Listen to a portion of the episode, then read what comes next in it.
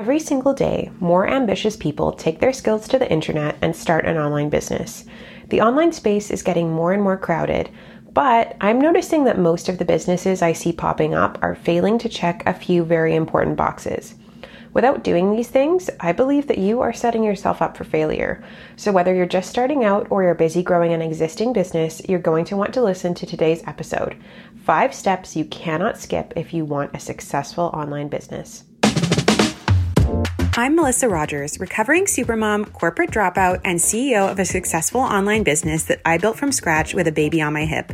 Through lots of trial and more error than I'd like to admit, I built a thriving company that impacts thousands of busy, high-achieving moms around the world and gives me and my family a life and future that we had only dreamed of before. I created the Self-Made Mamas podcast to bring you step-by-step strategies and inspirational stories that will help you design a business that gives you the life you really want and the future you've been dreaming of. If you are an ambitious business mom or one in the making, you're in the right place. So let's get to work. Okay, my friends, welcome to another episode of the podcast. Today we are talking about five steps you cannot skip if you want a successful online business. So I'm going to be walking you through these five steps. And the reason that I wanted to record this episode is because, as I mentioned in the intro, I am seeing a huge influx of uh, people that are service providers or, you know, employed people taking their skills and their experience and education and moving into the online business space, which is completely understandable, obviously, with the pandemic and the impact that it's had on the economy and people's uh, working situations, particularly working parents. I think that it's a logical sort of next step for people. But what I'm seeing is that the space is getting really, really crowded with all of these new brands and businesses and people launching themselves into the online business space. But it's very apparent to me when someone hasn't done the foundational work for their business. And sometimes people get years into their business without taking these foundational steps. And what they will find is that they'll kind of hit a relatively low plateau that they can't get over because this work hasn't been done, because these steps haven't been taken. So these are the steps that I want to share with you today. These are really, really important, whether or not you are just starting out or maybe you are more established and you're feeling that things are a little bit slower than you would like. It's well worth going back and working through these steps to, you know, really set yourself up with a strong, solid foundation that you can really build on. So Step one. Step one is pick one person that you want to serve really, really well. And this is perhaps the, the easiest and most obvious of the steps. So we all know about niches um, or niches, if you say it like that. Um, we all know that you are supposed to have, you know, an ideal client or a dream client or an I C A, however you've been taught. But I think that a lot of people gloss over this, um, or they do some kind of surface level work around an ideal client and then just kind of leave it alone. And they, so they'll give someone a label. Like, for example, if I was just doing sort of superficial level, uh, ideal client work for my business, I would just say like, hey mama, or to the moms, or I would speak, I would just kind of label them and label moms and talk to them that way and just continue with my messaging. But there's a difference between just kind of labeling your ideal client and really understanding them. And so when you're picking that one person that you want to serve really, really well, it's really important that you have a deeper level understanding of them and the problems that they're facing and the things that they want out of their life, um, and the barriers that they have that have prevented them from, from solving their problems, and also their priorities. That's really important as well. So often what we see is people will pick a niche, they'll pick a, you know, an ideal client, a person that they want to serve, and they will want to solve a problem for them that is not actually that, that person's priority, or they will be pitching something to them that is just not quite valuable enough to that person it, for them to take action. And that then that business will struggle, right? Because it's not something that is like a no-brainer for the person to buy. And that kind of leads into the second step, which is to pick one problem that that person has that you can confidently solve if they work with you. So when you gain a really deep understanding of the person that you want to serve, you should have a very deep understanding of the problems that they're facing in their life as they relate to your skills and education, right? So I want you to pick just one problem that that person has that you can confidently solve. And I I am underlining this in the air right now, confidently solve, right? So this is not something that, I don't want you to identify a problem that they have. So what's an example? Um, let's say a lot of moms with young kids at home have trouble making time for working out. That's a problem that they have. And I know that's a problem that they have. I cannot solve that problem for them. I'm sitting next to my Peloton right now and there is dust on it. This is not my area of genius, right? So just because you've identified, you know, ten or twenty problems that your, your person has doesn't mean that you are the one to solve all of them. And even if there are a few different ones that you could solve, it doesn't mean that you should be trying to solve all of them at once. When you are trying to build your business to the six figure or like low multiple six figure range, you need to be focusing on one problem. Okay. So that doesn't mean that other supports and knowledge uh, can cannot be built into your offer in the end. It just means that when it comes to the way that you're marketing and the um, the foundation and the core of your offers, they need to revolve around one problem. Okay, so pick one problem that your person has that you can confidently solve if they work with you. The next step is that I want you to pick one platform.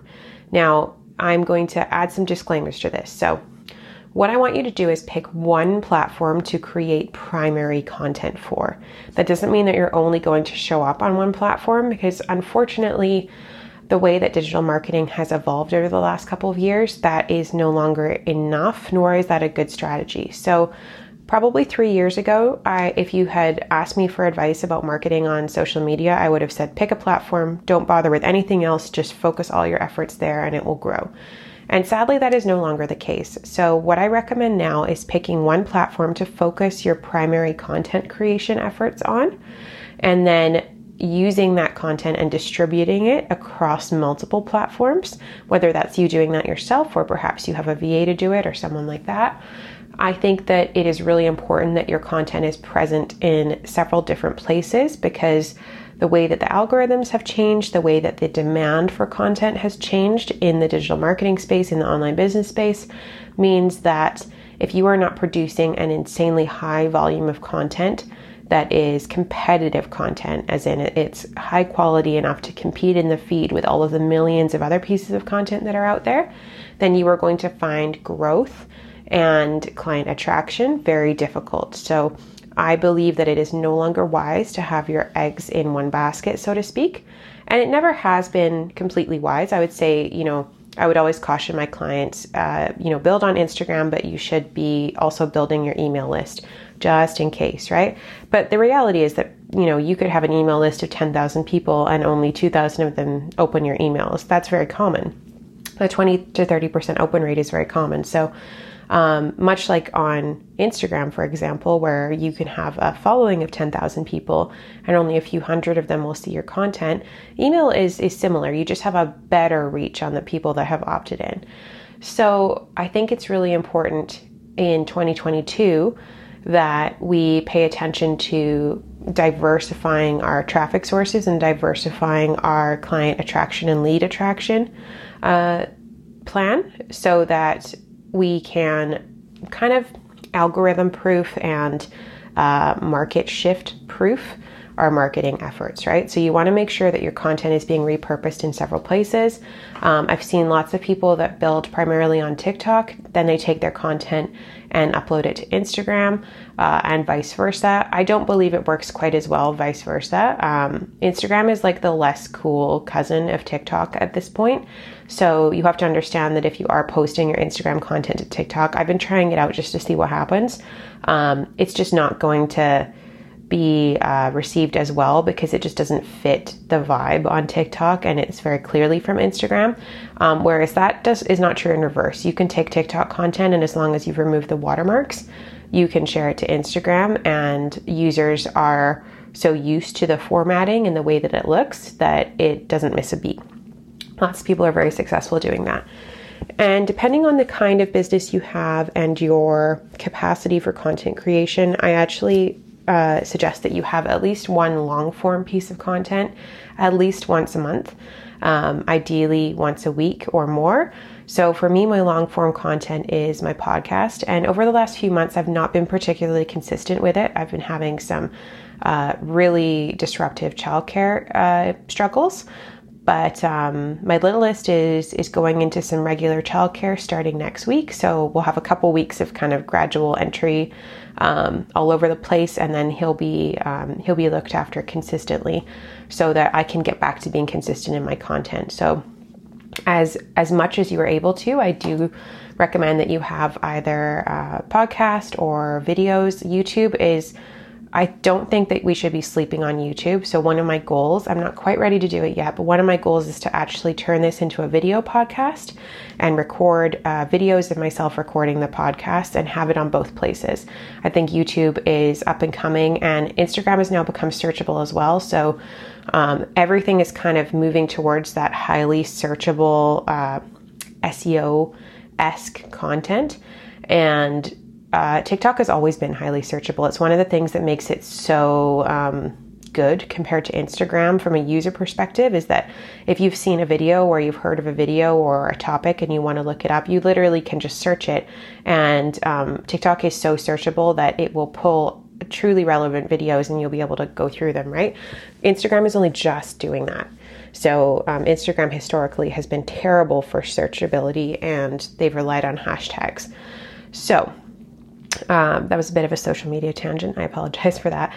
I want you to pick one platform to create your primary content for. So that may be that you're creating short form content on TikTok or Instagram, and then you're distributing it to Pinterest. Uh, you're distributing it to your email list. You know, you're doing a little write up about it. Or it may be that you're starting with your long form content. So maybe you're writing a blog post, maybe you're recording a YouTube video or recording a podcast, and then you are creating short form content out of that one piece of long form content, right? So however it is, I want you to pick one platform that's going to be your primary platform and then develop a way to distribute that elsewhere. Step four, position yourself as an authentic authority in your space and earn trust by showing up to serve consistently.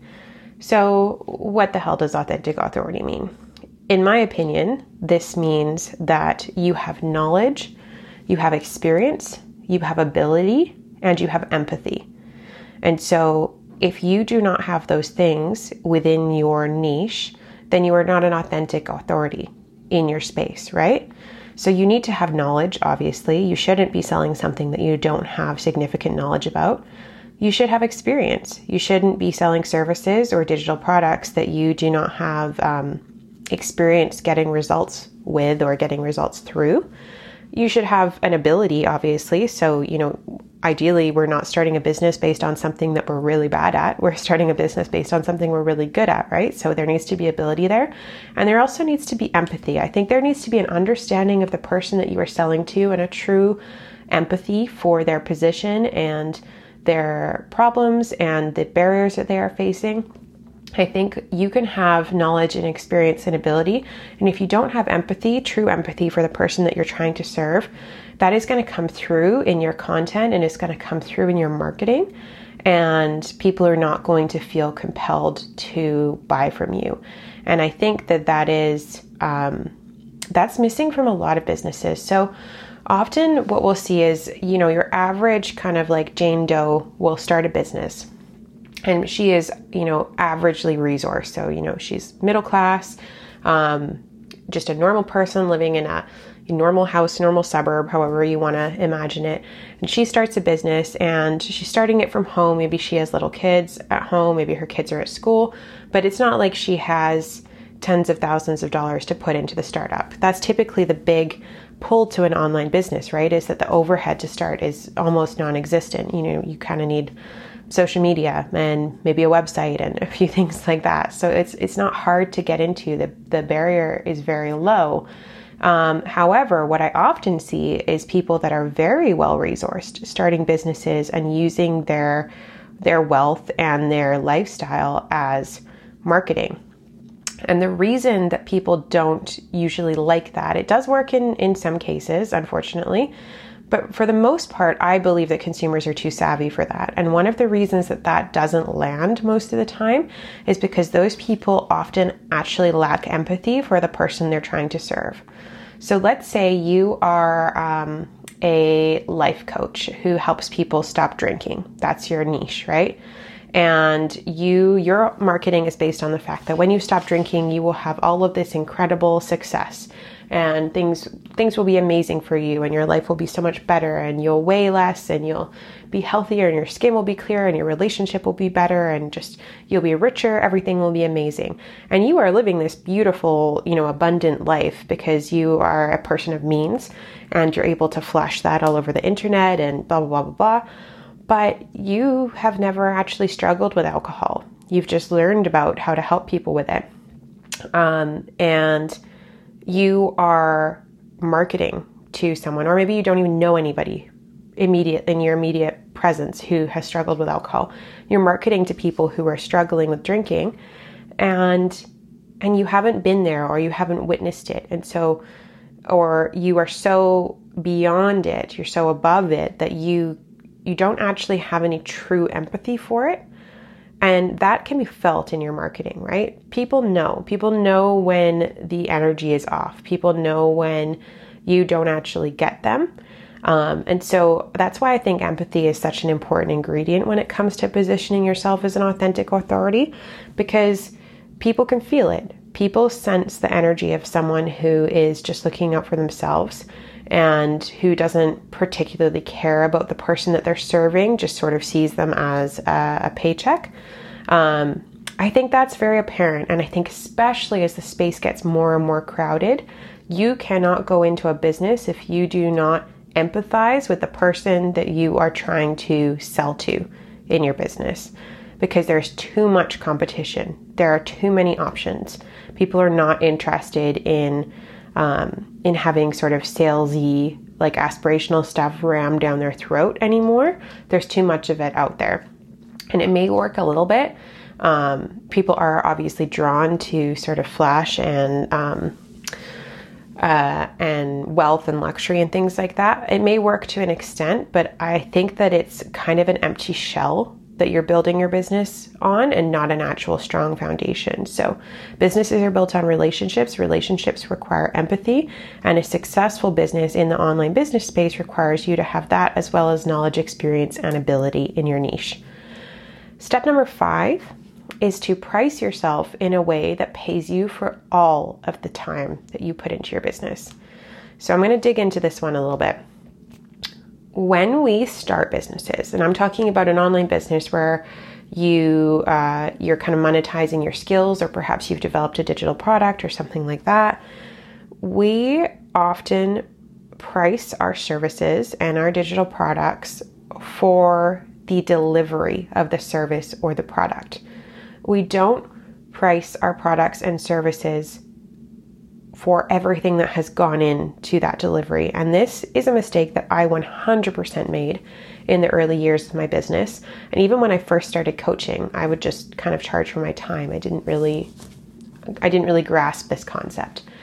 But the more women I've coached, at this point I've coached hundreds of women, and the more women I have coached, the more I analyze the data that we have in the society, and I look at um, where people are getting stuck, or where people may be heading towards a, you know, a burnout or something like that. I'm more, the more I just observe what's going on in the online space, I realize that most of us, when we start out, at least for the first few years, we are not pricing our work in a way that pays us for all the time we put into our business.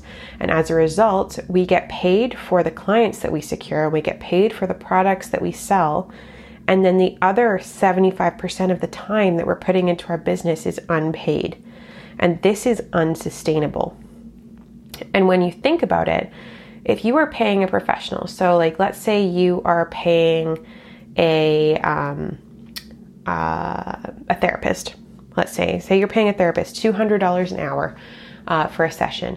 You're not actually paying them two hundred dollars for their time, right? You are paying them for the like seven, six, seven years of post-secondary education and uh, and sort of practicum and hands-on learning and experience that has gone into them being equipped to lead that session with you and to help you with whatever problems you are bringing to the session, right? You're not like when you we pay for things, we're not just paying for the thing, paying for the service. And I think, you know, the like fast consumerism economy has really contributed to this mindset for a lot of us. But the reality is that, you know, when someone is buying a service or a product from your business, they are buying like a piece of your knowledge and experience and effort from your business, right? And so you need to price yourself in such a way that you are compensated for all the time you're putting into your business. And that will allow you to always have the time to put into your business and the effort to put into your business and be well-resourced enough to continue to do that over time so your business can grow. So if you only charge for your time, for example, let's say you are a life coach and you charge one hundred dollars an hour and you only charge for that time and you are trying to make, uh, let's say five thousand dollars a month.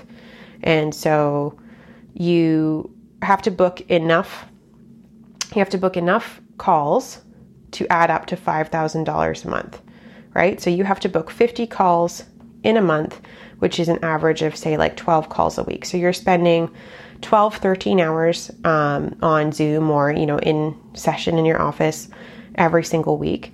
Um, and you are getting paid for that twelve hours. But in order to secure those clients, in order to have those fifty calls every month, which is a lot of calls, in order to have that, you have to spend another thirty hours a week marketing and, and doing things for your business and all the things that go into the operations of your business, all the things that go into lead acquisition for your business, um, you know, having your website done, blah, blah, blah, all of these expenses that go into getting to the point where you actually have that client, you're not getting compensated for those.